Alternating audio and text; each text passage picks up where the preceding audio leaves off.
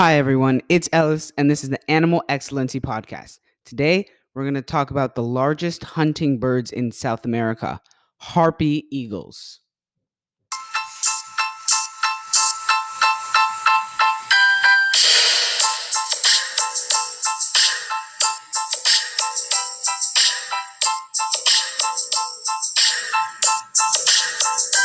All right. Harpy eagles are the world's most powerful bird of prey.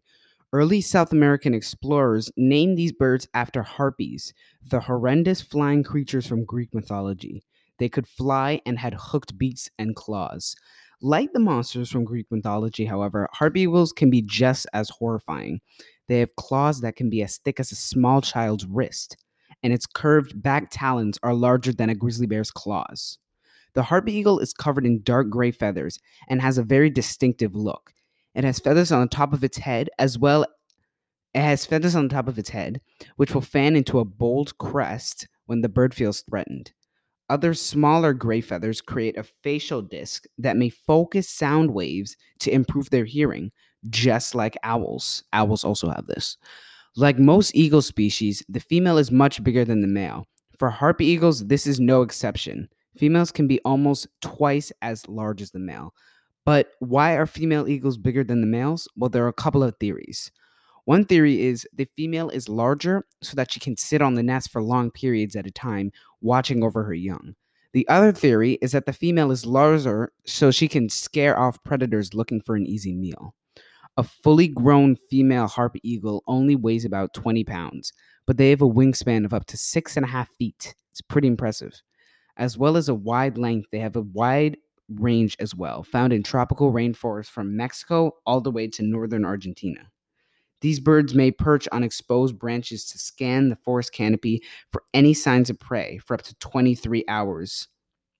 They hunt large uh, prey and feed on monkeys, porcupines, lizards, opossums, iguanas, young deer, snakes, macaws, sloths, howler monkeys, and some species of anteaters. So they eat a lot of different types of prey. If you are unfamiliar with any of these species, um, then you should probably look them up so you can see what they look like. Heavier prey, such as monkeys or sloths, is are taken to a stump or a low branch, and they are partially eaten because they are too heavy to be carried all the way to the nest for the chick. Despite being huge, these eagles are able to maneuver through the forest canopy because of their short, broad wings. Their massive claws also come in handy in their environment when they need to snatch prey from tree branches so it can carry back to the nest. Females are larger, so they usually hunt larger prey, such as sloths and monkeys, while the males, which are smaller, hunt much smaller prey, such as snakes and iguanas. Once one parent gets back to the nest with food, they will rip the prey apart so the chick can swallow it. The newly hatched chick is born white and doesn't get its adult coloring until it is three years old. After a few months, the chick begins hopping around the nest and jumping to nearby branches. It does this to test its wings and prepare for its first flight. Both parents feed the chicks for about 10 months. Once the chick is old enough to fly, the parents will provide it with less and less food, returning once every 10 days. This forces the chick to eventually leave the nest, take its first flight, and become fully independent. These eagles make these huge nests 90 to 140 feet high in the forest canopy. So, very, very high. They use large sticks to create the frame and line it with soft green plant matter, seed pods, and animal fur to keep the chick warm and comfortable. Their nest can be about four feet thick and five feet across, large enough for a person to lie in. These beds are the size of a double bed, but the parent only raises one chick at a time. Since harpy eagles are monogamous, which means they have one mate at a time, they may reuse the same nest for many chicks.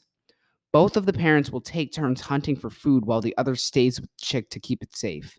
However, harpy eagles as a species are not safe whatsoever. They are in serious decline and are classified as near threatened. This is due to habitat destruction, logging, and poaching. This is a serious problem and a serious threat because these birds need wide areas of rainforest to hunt. They can only raise one chick every two years. So if there's a population crash, it will take some time for the population to recover.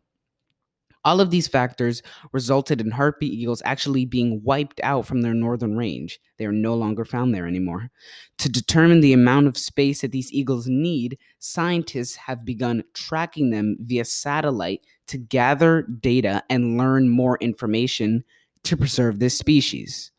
All right, that's it for today. Be sure to comment, rate, and subscribe. Join me next time to learn about the difference between alligators and crocodiles and other members of this reptilian family. This is Ellis, and this is the Animal Excellency Podcast. See you next time.